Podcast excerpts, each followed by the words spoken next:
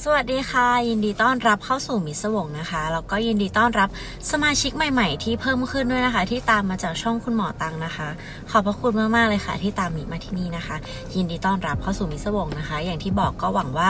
ทุกๆท่านเนี่ยจะได้พบเจอกับคอนเทนต์ที่ตัวเองสนใจนะคะแล้วก็มีตอนใหม่ ๆ ที่มีนำมาเล่าแล้วก็ถูกใจทุกๆท่านนะคะ คือเรื่องราวในวันนี้เนี่ยเป็นเรื่องราวเกี่ยวกับการลักพาตัวเนาะซึ่งก็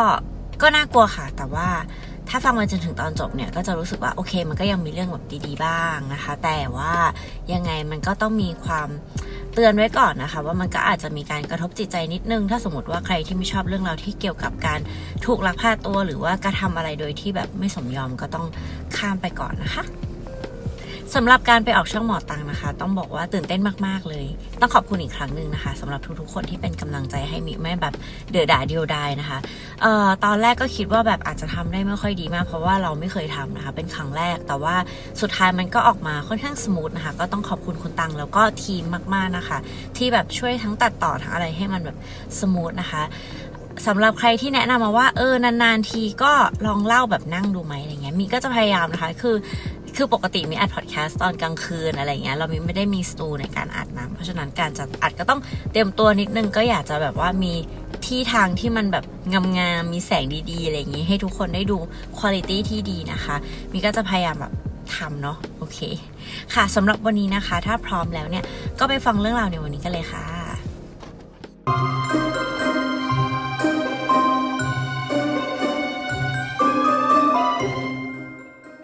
เรื่องราวในวันนี้นะคะ เราจะไปพูดถึงเรื่องราวที่เกิดขึ้นที่ประเทศสวีเดนค่ะ ตอนแรกที่มีทำคดีนี้นะคะ ก็นึกไปถึง destination ที่เราอยากไปนะคะ หรือว่าที่เราอยากไปท่องเที่ยวหนึ่งในนั้นเนี่ย ก็คือสวีเดนค่ะ อยากไปมาก ๆนะคะ รู้สึกว่าประเทศเขาแบบเออสวยคุมโทน แล้วก็แบบทุกอย่างมันดูแบบเจริญเจริญล้ำๆแล้วความรู้สึกอะก็รู้สึกว่า เฮ้ยเนี่ยเราแบบ เรามองว่าสวีเดนเป็นประเทศที่ปลอดภัยนะคะ ก็เลยกะว่าจะไปค้น world population เอ่อรีวิวนะคะ เกี่ยวกับประเทศสวีเดนเนี่ยเป็นประเทศที่ปลอดภัย แต่ตกใจมากเพราะว่าตอนนี้สวีเดนเนี่ยแซงหน้าอเมริกาค่ะ ในเรื่องของ crime rate เฮ้ย ตกใจจริงอันเนี้ยคือสวีเดนอยู่ที่อันดับที่ 54 นะคะ แล้วก็ เออก่อนสวีเดนคืออิรักอะงงนะ งง ส่วนเมืองไทยนะคะ crime rate อยู่ที่อันดับที่ 89 ค่ะอันนี้มิดูแบบอัปเดตด้วยนะคะ ก็คือเขาเขียนว่า crime rate in 2023 นะคะ ก็คือเออเพิ่งวัด เออก็ก็แปลกนะ อันนี้คือแอบตกใจนิดนึง อันนี้บอกเป็นความรู้แล้วกัน อันดับหนึ่งคือเวเนซุเอลาค่ะ แล้วก็จะเป็นแนวๆแบบเซาท์แอฟริกาอัฟกานิสถานอะไรพวกนี้นะคะ อะกลับมาที่สวีเดนนะคะ เมืองที่เราคิดว่าปลอดภัย แต่ว่าคดีที่เราเล่าให้ฟังในวันนี้เนี่ยก็คือเป็นคดีที่แบบพีคมากๆนะทุกคนสำหรับเราคือมีจุดพีคแบบพลิกผันค่อนข้างเยอะนะคะ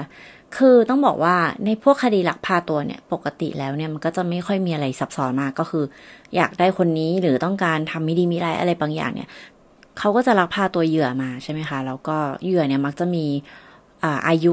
หลังจากที่เขาลักพาตัวเนี่ยแค่แบบไม่กี่วัน ก็จะมีชีวิตรอดอยู่แค่เพียงไม่กี่วัน เพราะว่าต้องการทำลายหลักฐานนะคะ แต่ว่าในคดีลักพาตัวอีกแบบหนึ่งก็คือ ตั้งใจที่จะแบบกักขังหน่วงเหนียวเอาไว้ให้ได้นานที่สุด เหมือนเก็บเอาไว้เป็นทาสเก็บเอาไว้เป็นแบบที่รองรับอารมณ์แบบเนี้ย พวกเนี้ยก็จะน่ากลัวไปอีกขั้นหนึ่งซึ่งคดีในวันนี้เนี่ยก็คือน่ากลัวไปอีกขั้นหนึ่งแบบนั้นค่ะทุกคน ย้อนกลับไปในปี 2015 นะคะ ผู้หญิงคนหนึ่งค่ะ อายุประมาณ 30 คือเรื่องเนี้ยไม่มีชื่อของเธอนะคะ เพราะว่าถึงเธอจะออกมาเปิดหน้าแล้วก็เล่าในข่าว แต่ว่าเธอปกปิด identity หรือว่าตัวตนของเธอเอาไว้ค่ะ เพราะว่าอะไรเดี๋ยวเราจะอธิบายให้ฟังทีหลังนะคะ แต่ว่าเนี่ยค่ะคือหน้าตาของเธอคือสวยมากๆเลยนะคะ ผู้หญิงคนนี้เนี่ยก็คือมีการติดต่อกับผู้ชายคนหนึ่งในการคุยโทรศัพท์กันนะคะ ผู้ชายคนนี้เนี่ยบอกว่าเขาเนี่ยชื่อว่ามาตินเทรนเบิร์กนะคะ มาตินเทรนเบิร์กคนนี้อายุ 38 ปีแล้วค่ะ แล้วก็ตัวของเขาเนี่ยทำงานเกี่ยวกับหุ้นทำงานเกี่ยวกับแบงค์นะคะ ที่จะต้องแบบดีลงานกับอเมริกาอ่าแต่ว่าตัวเขาเนี่ยเหมือนกับจะเป็นคนสวีเดนนะ เออ ซึ่งทั้งคู่เนี่ยก็พูดคุยกันเป็นเวลาประมาณหนึ่งอาทิตย์ค่ะ จนเธอรู้สึกว่า เธอก็ค่อนข้างรู้จักเขาประมาณหนึ่งแล้วนะอะไรเงี้ย คือทั้งคู่เนี่ยก็เป็นผู้ใหญ่ที่โตแล้วนะคะ พวกเขาก็เลยนัดพบกันค่ะ โดยที่ผู้หญิงเนี่ยก็เชิญเขามาที่ที่พักของเธอนะคะที่แฟลตนะคะ ในวันที่ 10 กันยายนปี 2015คราวนี้ทั้งคู่เนี่ยก็พูดคุยกันเหมือนตามสไตล์คนจีบกันนะคะแล้วก็มาเจอกันเนาะหลังจากนั้นเนี่ยพวกเขาเนี่ยก็มีอะไรกันค่ะ ในวันนั้น แต่ว่ามันมีอย่างหนึ่งที่เธอรู้สึกว่ามันแปลก เพราะในขณะที่เขาเนี่ยมีความสัมพันธ์ลึกซึ้งกันเนี่ย เขาจ้องตาเธอตลอดเวลาเลยค่ะ คือเราว่ามันมีเส้นบางๆแหละ บางคนอาจจะคิดว่า เอ้ามันก็โรแมนติกหรือเปล่าเขาพยายามที่จะมองตาแล้วก็แบบเออสื่ออารมณ์ แต่ว่ามันมันอาจจะไม่ใช่ เพราะว่าเราว่ามันก็อาจจะมีเส้นบางๆที่แบบจ้องตลอดเวลา มันก็อาจจะน่ากลัวหรือเปล่านะ ซึ่งมันก็เป็นสิ่งที่ตัวของผู้หญิงคนนี้เนี่ย เขามองว่ามันแปลกนะคะ แต่ว่านั่นแหละคือด้วยความที่พวกเขาเข้ากันได้นะ ทั้งบทสนทนาทั้งเคมีทั้งอะไรต่างๆ เนี่ยเธอก็ตัดสินใจที่จะเดทกับเขาต่อค่ะ ทั้งคู่เนี่ยก็เลยนัดเจอกันอีกครั้งหนึ่งครั้งนี้เนี่ยเป็นครั้งที่สองนะคะ มาตินคนนี้นะคะ ก็มาพร้อมกับ แชมเปญนะคะ แล้วก็สตรอเบอรี่ที่ดิฟช็อกโกแลตค่ะ ฟังดูน่ากินนะคะ ฟังดูแบบเออโรแมนติกเนาะ เป็นเราเราก็คงแบบประทับใจนะคะ ซึ่งในตอนนั้นเนี่ย เธอก็ประทับใจค่ะ ทั้งคู่ก็ใช้เวลาในเย็นวันนั้นเนี่ย ดื่มแชมเปญแต่เพียงแค่นิดหน่อยนะคะ เธอบอกว่าดื่มน้อยมาก คือแบบประมาณจิบไปแค่ครึ่งแก้วอะไรเงี้ยซึ่งตอนนั้นเนี่ย มาตินก็พยายามที่จะป้อนสตรอเบอรี่ให้กับเธอนะคะสตรอเบอรี่เคลือบช็อกโกแลตเนี่ย ซึ่งเธอก็ทานค่ะ ตัวของเขาเองเนี่ยก็ทานนะคะ แต่ว่าหลังจากที่เธอทานสตรอเบอรี่ไปปุ๊บเนี่ย เธอรู้สึกเหมือนแบบวิงเวียน แล้วก็เริ่มที่จะหมดสติค่ะ แล้วเธอเนี่ยก็ไม่รู้สึกตัวอะไรอีกเลยค่ะ เรื่องราวมันก็คือว่ามาตินเทรนเบิร์กคนนี้นะคะ เขาวางยานอนหลับไว้ในสตรอเบอรี่ค่ะ ทุกคนอาจจะสงสัยว่า แต่ว่าตัวของเขาเนี่ยก็กินนะ ใช่ค่ะ เพราะว่ามาตินเนี่ยรู้ว่า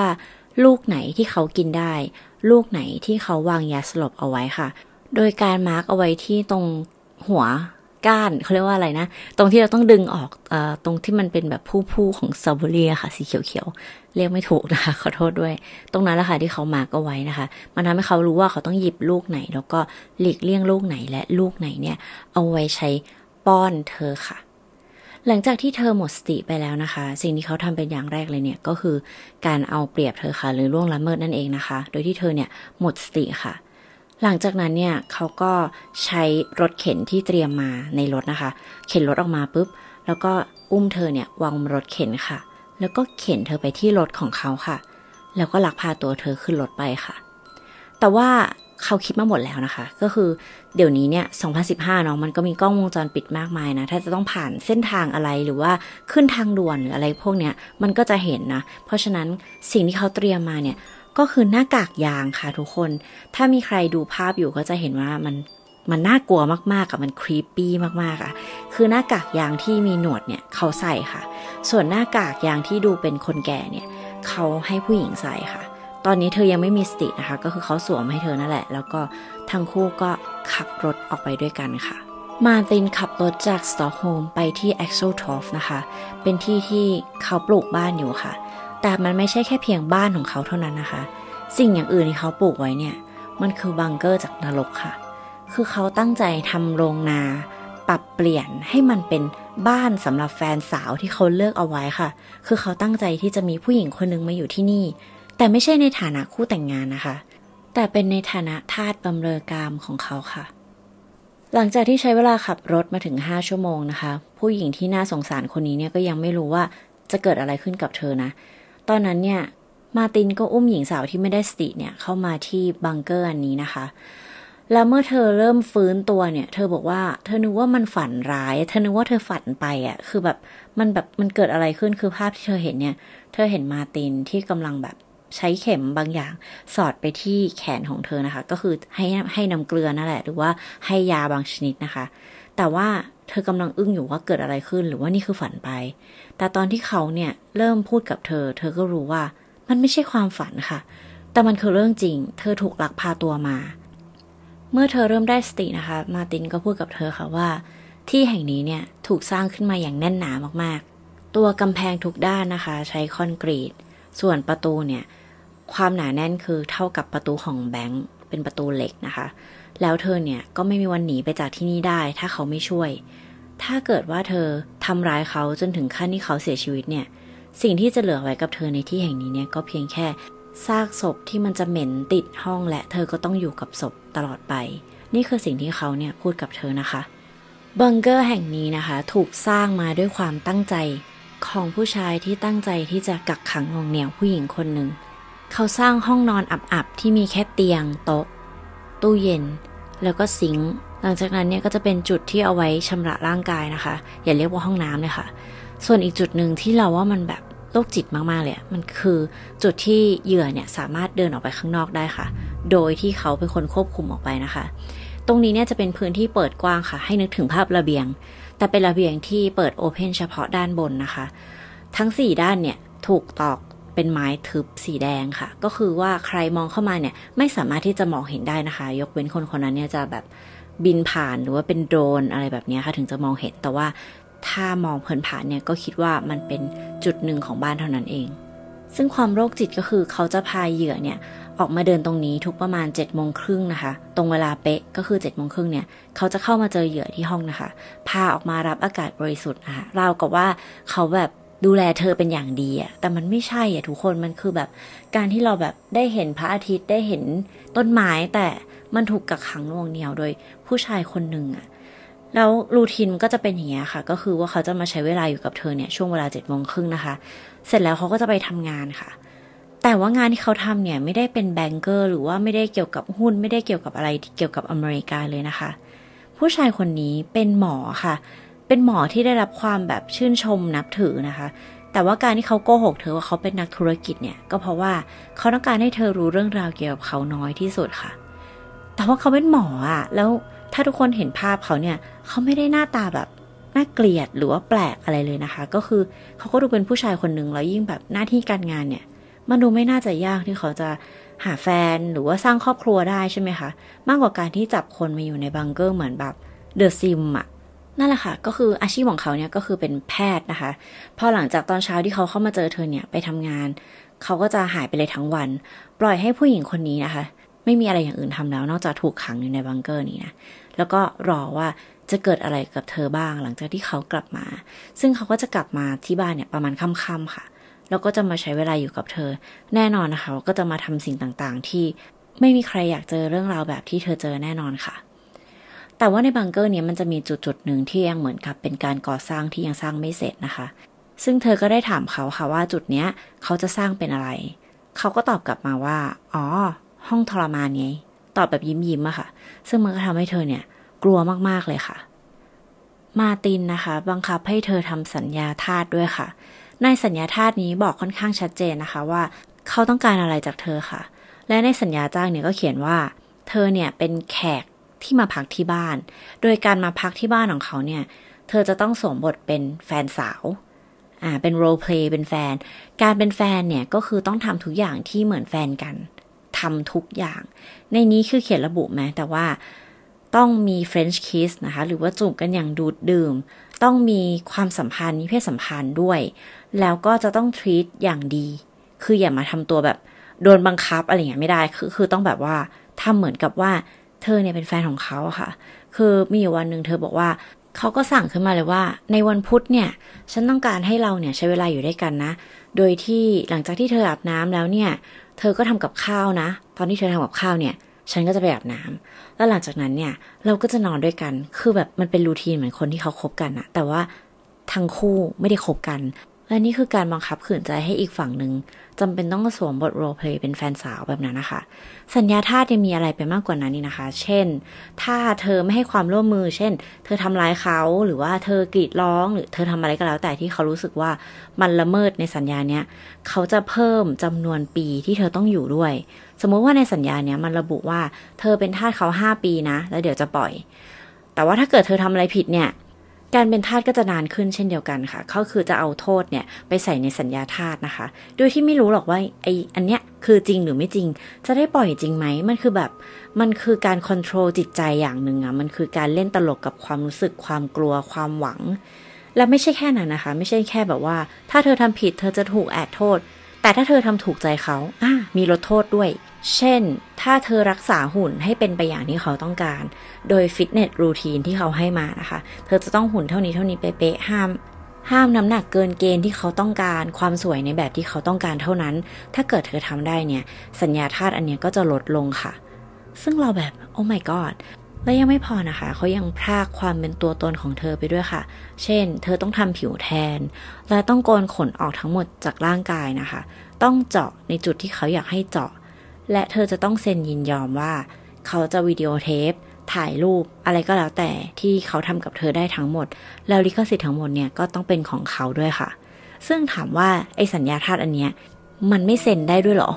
อย่าเรียกว่าสัญญา เรียกว่าบังคับ แต่ว่าเอาจริงๆแล้วเรื่องสัญญาของการมีอะไรกันหรือว่าสัญญาทาสหรือว่าสัญญารักอะไรก็แล้วแต่เนี่ยมันก็ไม่ใช่เรื่องใหม่นะคะ จริง ๆ มีหลายคู่ที่เขามีสัญญาแบบนี้โดยเฉพาะคู่ที่เขามีรสนิยมเฉพาะแบบมากๆ อย่างเช่น BDSM หรือว่าคนที่เป็น master กับ slave อะไรแบบนี้ค่ะ เขาก็จะมีสัญญาที่เขียนว่าอะไรทำได้อะไรทำไม่ได้นะคะแต่ว่าอันเนี้ยมันไม่ใช่สัญญาปกติ เพราะว่าถ้าคนที่เขาจะทำสัญญากันเนี่ย เขาจะต้อง มีความสมยอมคอนเซนต์แต่ในเรื่องราวอันนี้คือเธอถูกลักพาตัวมา และเขาบังคับให้เธอเซ็นสัญญาต่างๆ ที่เขาคนเดียวเป็นคนเขียนและต้องการ เพราะฉะนั้นชีวิตของเธอตอนนี้นะคะ ก็คือน่าสงสารมากๆค่ะ เพราะว่าตอนนี้เธอถูกลักพาตัวมาแล้ว เธอก็ไม่รู้ด้วยซ้ำว่า มีคนรู้หรือเปล่าว่าเธอหายตัวไป แล้วมีใครกำลังตามหาเธออยู่บ้างหรือเปล่าค่ะ สำหรับมาตินนะคะ เขาก็ยังมองว่าเขาเนี่ยปฏิบัติกับเธอดีนะ ไม่ได้ปฏิบัติกับเธอเยี่ยงหนักโทษ ปล่อยให้เธอได้มีความเป็นตัวของตัวเองบ้างเล็กๆน้อยๆนะคะ เพราะฉะนั้นเนี่ยเขาก็เลยมองว่าอะอยากให้เธอเนี่ยมีความสุขกับการอยู่ที่นี่เพิ่มอีกนิดนึงเขาก็เลยตัดสินใจที่จะขับรถกลับไปที่แฟลตของเธอค่ะ หรือว่าที่พักของเธอนั่นเองนะคะ เพื่อไปเอาของใช้บางอย่างที่จะทำให้เธอรู้สึกว่าเหมือนอยู่กับบ้านมากขึ้นค่ะ หรือเสื้อผ้าเครื่องประดับอะไรต่างๆ ที่เขาอยากให้เธอใช้นะคะ แต่เมื่อไปถึงที่แฟลตเนี่ย เขาตกใจสุดขีดนะคะ เพราะว่าที่แฟลตของเธอเนี่ย กุญแจได้ถูกเปลี่ยนแล้วนะคะ เขาไม่สามารถเข้าไปได้ แล้วที่ประตูเนี่ยก็มีป้ายแปะหาคนอยู่ค่ะ คือประกาศคนหาย หญิงสาวที่โชคร้ายคนนี้นะคะ ยังมีครอบครัวของเธอค่ะ ที่ตามหาเธอค่ะ แล้วก็รู้ว่าเธอหายตัวไป แล้วการหายตัวไปของเธอเนี่ยก็กลายเป็น เหมือนกับมีคนรับรู้นะ ซึ่งมาตินไม่ได้คิดเรื่องนี้มาก่อนเลยค่ะ เขาคิดว่าอย่างน้อยเนี่ยก็ต้องใช้เวลาอีกสักพักหนึ่งกว่าคนจะรู้ว่าเธอเนี่ยหายตัวไป ไม่ได้คิดว่าเธอเนี่ยมีครอบครัวที่รักแล้วก็เป็นห่วงเธอมากๆนะคะ ด้วยความตกใจค่ะ มาตินก็เลยรีบขับรถกลับมาที่บังเกอร์ที่เขาสร้างแห่งนี้นะคะ แล้วเขาก็เตรียมกับผู้หญิงค่ะว่า เดี๋ยวฉันเนี่ยจะพาเธอไปที่โรงพักนะ บทที่เธอจะต้องทำต่อไปก็คือว่า เธอจะต้องแกล้งทำเป็นแฟนฉัน เธอหนีออกจากบ้านด้วยตัวเอง เพื่อมาอยู่กับฉัน แน่นอนว่าเราฟังมาถึงจุดนี้เราก็ต้องคิดว่า ดีเลยพาฉันไปหาตำรวจ เพราะฉันจะพูดกับตำรวจให้หมด ว่าเธอเนี่ยทำอะไรกับฉันบ้าง แต่ว่าระหว่างที่เธออยู่กับเขาเนี่ยเขาได้พูดจาหลายอย่างที่ทำให้เธอกลัวนะคะ เช่น การวางแผนลักพาตัวผู้หญิงคนใหม่มาอยู่ที่บังเกอร์นรกแห่งนี้นะคะ โดยที่เขาพูดกับเธอว่า เขามองว่าเขาเนี่ยอยากจะหาคนที่เป็นเซเลบ เป็นผู้หญิงที่สวยๆ ดัง ๆ สักคนหนึ่งมาอยู่ที่นี่เพิ่ม โดยที่แผนการของเขาก็คือ แกล้งทำเป็นช่างประปาค่ะไปที่บ้านแล้วก็ลักพาตัวเธอ ซึ่งมันง่ายมากสำหรับเขา เขาไม่ได้มองว่ามันคือเรื่องที่ยากอะไร แต่สิ่งที่ทำให้ผู้หญิงคนนี้เขากลัวมาก ๆ เนี่ยก็คือมาตินพูดถึงแม่ของเธอค่ะ มาตินเนี่ยถามว่า แม่เธอสวยไหมแม่เธอดูแลตัวเองเหมือนเธอหรือเปล่า ถ้าแม่เธอสวยเนี่ย มันก็คงจะดีนะ ที่มีทั้งเธอทั้งแม่มาอยู่ที่นี่ ผู้หญิงคนนี้บอกว่า ตอนนี้เธอได้ยินสิ่งที่มาตินพูด เธอแบบเธออยากจะอาเจียน เธออยากจะแบบเป็นลมไปเลย เพราะว่าแค่ความคิดที่เขาจะรักพาตัวแม่เธอมา มันก็น่าขึ้นใจมากๆแล้วค่ะ แค่เพียงคิดภาพและนี่ค่ะคือสิ่งที่มาตินเนี่ย พยายามที่จะ gaslighting หรือว่าพยายามที่จะปั่นหัวให้เธอกลัว โดยการที่จะจับตัวแม่ของเธอมานะคะ สุดท้ายเขาก็พาเธอไปที่สถานีตำรวจค่ะ แล้วทั้งคู่เนี่ยก็ roleplay อย่างที่เขาบังคับนะคะ แต่ว่าตำรวจค่ะ โชคดีมากๆเลย เขาเนี่ยรู้สึกว่ามันมีอะไรแปลกๆ คือรู้สึกได้ถึงความแบบสิ้นหวังบางอย่างในตัวหญิงสาวนะคะตำรวจก็เลยบอกว่าโอเค โอเค เข้าใจแล้วว่ามันไม่ใช่เรื่องของคนหายเนาะแต่ผมต้องแยกสอบนิดนึง เพราะว่าต้องมีอะไรต้องถามอะไรเงี้ยค่ะตำรวจเนี่ยก็จับผู้หญิงแยกสอบไปอีกห้องนึงค่ะ เมื่อแยกสอบปุ๊บเนี่ยแน่นอนนะคะ ผู้หญิงก็เล่าทุกอย่างให้กับตำรวจฟังค่ะว่าแบบเธอต้องเจออะไรมาบ้าง หลังจากนั้นนะคะก็เป็นการสิ้นสุดการอยู่ในบังเกอร์นรกของหญิงสาวคนนี้ค่ะ ซึ่งเธอถูกจับตัวไปเพียง 6 วันเท่านั้นเองค่ะ ใครฟังมาจนถึงตอนนี้อาจจะรู้สึกว่า 6 วันเองเหรอแบบเออโชคดีเนาะอะไรเงี้ย ไม่ค่ะสำหรับเราการถูกจับตัวไปแค่ชั่วโมงเดียว ก็คือโชคร้ายมากๆแล้วค่ะ การที่จะต้องถูกกระทำอะไรก็แล้วแต่โดยที่เราไม่ยินยอมก็คือเป็นเรื่องที่แบบเศร้ามากๆค่ะ เขาใช้เวลาแค่เพียง 6 วันที่จะสร้างตราบาป ให้กับผู้หญิงคนหนึ่งตลอดไปนะคะ เราเชื่อว่าต่อให้ทุกวันนี้เนี่ย เธอได้ชีวิตของเธอกลับมาแล้ว แต่มันไม่มีวันเหมือนเดิมอีกต่อไปค่ะ เมื่อตำรวจทราบเรื่องราวทั้งหมดนะคะบังเกอร์แห่งนี้เนี่ยก็ถูกลื้อค้นให้กระจุยเลยค่ะ เพื่อหาหลักฐานทั้งหมดนะ ซึ่งตำรวจเนี่ยก็ออกมาเปิดเผยว่า เขาไม่ได้สร้างบังเกอร์นี้เพื่อขังผู้หญิงแค่เพียงคนเดียวแน่นอนนะ ถ้าตอนนี้ไม่ได้จับเขาได้เนี่ย มีโอกาสอีกมาก ๆ เลยที่จะมีคนเป็นเหยื่ออีกหลาย ๆ คนค่ะ แต่ว่าตัวของมาตินเนี่ยก็ไม่ได้แบบยอมรับนะว่าเขาผิด คือเขาบอกว่าเขาไม่ได้บังคับขืนใจเธอนะ เขาแค่ลักพาตัวมา แต่ว่าอย่างอื่นที่เกิดขึ้นเนี่ยมันก็เป็นเรื่องที่เหมือนกับ consent อะซึ่งแบบมันจะ consent ได้ไงลักพาตัวก็ผิดแล้วไหม แค่คิดง่ายๆ ก็คือขั้นตอนการลักพาตัวนะคะ วางยา ลักพาตัว กักขังหน่วงเหนี่ยว และบังคับขืนใจ คุณจะยอมรับแค่บางส่วนได้ไงงงมากๆนะคะ หลักฐานก็มีเต็มศาลนะคะ เพราะฉะนั้นเนี่ยแน่นอนค่ะว่าศาลก็ต้องตัดสินให้มาตินเทรนเบิร์กคนนี้ผิดจริง แต่ทุกคนรู้ไหมคะว่าโทษที่เขาได้รับอะแค่เท่าไหร่ ให้ถ่ายในใจเร็วๆ เขาติดคุกทั้งหมดแค่เพียง 10 ปีเท่านั้นเองค่ะทุกคน เรื่องราวเกิดขึ้นในปี 2015 เพราะฉะนั้นปี 2025 เขาจะเป็นอิสระ เมื่อเขาเป็นอิสระเราว่าเขาก็คงกลับไปใช้ชีวิตที่บ้าน และที่บังเกอร์แห่งนั้น ที่เขาลงทุนสร้างมันเอง 5 ปี ได้ใช้จริง ๆ ประมาณ 6 วัน แต่เราเชื่อว่าถ้าคนอย่างเขาได้ออกมาจากคุกแล้วก็มาใช้ชีวิตแบบเหมือนคนปกติทั่วไปอะเขาจะต้องทำอีกแน่นอนนะคะ เพราะว่าคนปกติที่ไหนเขาวางแผนทำอะไรแบบนี้คือมันแบบเป็นไปไม่ได้อะและเขาเคยได้แบบรับรสสัมผัสจากสิ่งนั้นมาแล้วอะว่าแบบเขาทำอันเนี้ยเขาชอบ เพราะฉะนั้น ประมาณ 99.99%แล้วว่าเขาจะกลับไปทำอีก ซึ่งเราว่าอันนี้ก็อาจจะเป็นที่มาอย่างหนึ่งที่เธอขอไม่เปิดเผยนะคะ ชื่อว่าเธอเป็นใคร ถึงเธอจะเปิดเผยหน้าเพราะยังไงมาตินเนี่ยก็รู้จักเธออยู่แล้ว แต่เธอน่าจะเปลี่ยนตัวตนไปหมดแล้วค่ะ พวก identity ต่างๆนะคะแล้วก็น่าจะไปหลบอยู่สักที่หนึ่งโดยที่แบบไม่ได้อยากให้ใครรู้ว่าจะตามเธอเจอจากที่ไหนนะคะซึ่งเป็นเราเราก็คงกลัวนะคะว่าคนที่เคยรักพาตัวเราเนี่ย จะถูกปล่อยตัวในอีก 2 ปีข้างหน้า มันเป็นอะไรที่แบบหลอนมากๆนะคะ ทุกคน อย่างในช่วงที่มีการพิจารณาคดีอะค่ะ ทนายของผู้หญิงคนนี้เนี่ยก็บอกว่าตัวของเหยื่อนะคะ ต้องได้รับการรักษาภาวะ PTSD ค่ะ หรือว่า post traumatic disorder นะ เช่นคนที่ไปรบมาเราต้องไปเจอเหตุการณ์หดหูนะคะ หรือเห็นการสูญเสียอะไรต่างๆ ซึ่งในภาวะของที่เธอเป็นเนี่ยก็คือการที่เธอถูกลักพาตัวนะปัญหาของเธอก็คือเธอนอนหลับฝันร้ายนะคะ นอนแทบไม่ได้เลย แล้วก็ ถ้าเห็นภาพหรือว่าได้ยินเสียงอะไรบางอย่างเนี่ย มันจะไปทริกเกอร์ความทรงจำทำให้เธอเนี่ยแบบเป็นหนักมากๆค่ะ โดยเฉพาะช่วงเวลาที่จะต้องขึ้นศาลนะคะ แต่ว่าเธอเนี่ยก็สู้ค่ะ แล้วเธอก็ตั้งใจที่จะเอาชีวิตตัวเองกลับมาให้ได้นะคะ เธอจะต้องกลับมาเป็นเธอคนเดิมที่เข้มแข็ง แล้วก็สามารถเอาชนะความกลัวและเรื่องราววันนี้ได้ค่ะ ฟังมาถึงตรงนี้เราก็รู้สึกว่าต้องขอเป็นกำลังใจให้กับผู้หญิงคนนี้ด้วยนะคะ และอีก 2 ปีข้างหน้าเนี่ยก็ต้องเป็นกำลังใจให้เธอแบบหนักๆเลยนะคะ เพราะว่า เมื่อเธอรับรู้ว่าเขาถูกปล่อยตัวมาแล้วเนี่ย เราเชื่อว่าวันนั้นเนี่ยน่าจะเป็นวันที่ทริกเกอร์เธอหนักมากๆเลยค่ะ เรื่องราวในวันนี้นะคะ จริง ๆ มันอาจจะไม่ใช่เรื่องราวที่แปลกใหม่นะ การลักพาตัวคนไปกักขังเนี่ย มีให้เราอ่านเกือบทุกวันเลยค่ะ แต่เรื่องราวในวันนี้มันมีความแบบแปลก แล้วก็มีความจิต แล้วก็มีความดาร์กบางอย่างมากๆค่ะคือดูหน้าไม่รู้ใจจริงๆ เพราะว่าถ้าเกิดว่าเราไม่รู้เรื่องราวของเขามาก่อนเนี่ย ก็เห็นว่าเขาก็เป็นชายวัยกลางคนคนหนึ่งที่ มีหน้าตาหรือว่าฐานะทางการงานที่ดูมั่นคง น่าจะดูเป็นคนแบบปกติธรรมดาทั่วไปนะคะ ด้วยการที่แบบเขาเป็นหมอด้วยอะไรเงี้ย โอเค หมอที่น่ากลัวก็เยอะแหละ แต่ว่าปกติเวลาเราเจอหมอเราก็จะมองว่าเออ หน้าที่ของเขาคือการช่วยเหลือคนอื่นเนี่ยจะไม่ค่อยมองในทางที่แบบไม่ค่อยดีเนาะส่วนตัวแล้วจริงๆเรื่องเรื่องการแบบกักขังนุ่งเหนียวเนี่ยเป็นเรื่องที่เราสึกว่ามันน่ากลัวมากๆเลยอะคือมีหลายครั้งมากๆที่เราแบบ มองแผนที่โลกหรือว่า มองวิวแล้วก็คิดว่า มีอีกกี่คนนะ ที่เขาถูกกักขังอยู่ใต้ดิน เรารู้สึกแบบนั้นเพราะว่าตอนที่เราไปอเมริกาค่ะทุกคน คือที่นิวยอร์กนะ เขาจะมีห้องใต้ดิน เหมือนกับว่าเป็นที่เก็บของอะ่ะคือเปิดสามารถเปิดได้เลยจากตรงทางเท้าแล้วก็เดินลงไป ซึ่งเราเคยเดินลงไปเพื่อแบบไปเอาของแล้วเราก็แบบ ตกใจกับความเงียบของมันนะคะ คือนิวยอร์กมันเป็นเมืองที่โอ้ยวุ่นวายนะแบบเสียงรถเสียงคนเสียงลมเสียงอะไรเงี้ย แต่พอแบบปิดอีประตูเนี้ยปุ๊บ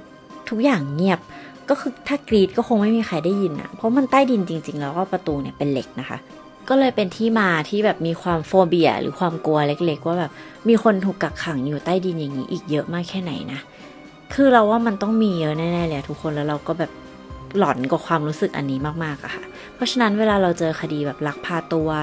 ออย่างอย่างเรื่องราวอันนี้เนี่ยอาจจะไม่ใช่ใต้ดินนะ แต่ว่าก็ถูกมากักขังอยู่ในเหมือนห้องนิรภัยที่ทำมาเพื่อขังละกันเออแล้วมันก็น่ากลัวอยู่ดีอะเพราะฉะนั้นเวลาเราเจอคดีแบบนี้เนี่ย เราก็มักจะหยิบมาเล่าเสมอค่ะ เพราะเราสึกว่าเรากลัวส่วนตัว ก็เลยแบบ อืม คิดว่าทุกคนฟังแล้วก็น่าจะกลัวเหมือนกัน อันนี้เป็น side note ให้อีกนิดนึงนะคะว่า เรื่องราวในวันนี้คล้ายๆ หนังชื่อว่า The Skin I Live In นะคะ ถ้าใครเคยดูแล้ว อย่าเพิ่งคอมเมนต์แบบเฉลยนะคะ ก็คือเก็บไว้ก่อน เพราะว่าอาจจะมีหลาย ๆ ท่านไป search ดูตามนะ ก็มันจบแบบหักมุมอะ่ะ มันเป็นหนังที่หักมุมมัน spoil ไม่ได้นะคะ แต่ว่าเตือนไว้ก่อนว่าเป็นหนังที่มีความจิตตกนะทุกคน แต่มันเป็นหนังที่ดีค่ะสำหรับเรื่องราวในวันนี้ก็จบแต่เพลงเท่านี้นะคะ ยินดีต้อนรับสมาชิกใหม่ๆ ทุกๆ ท่านนะคะ แล้วก็อย่าที่บอกนะคะ ขอบคุณทุกๆ คนที่อยู่กับมิมาเสมอนะคะ แต่ถ้าเกิดใครที่ยังไม่ได้กด subscribe ก็รบกวนกด subscribe ให้หน่อยนะคะ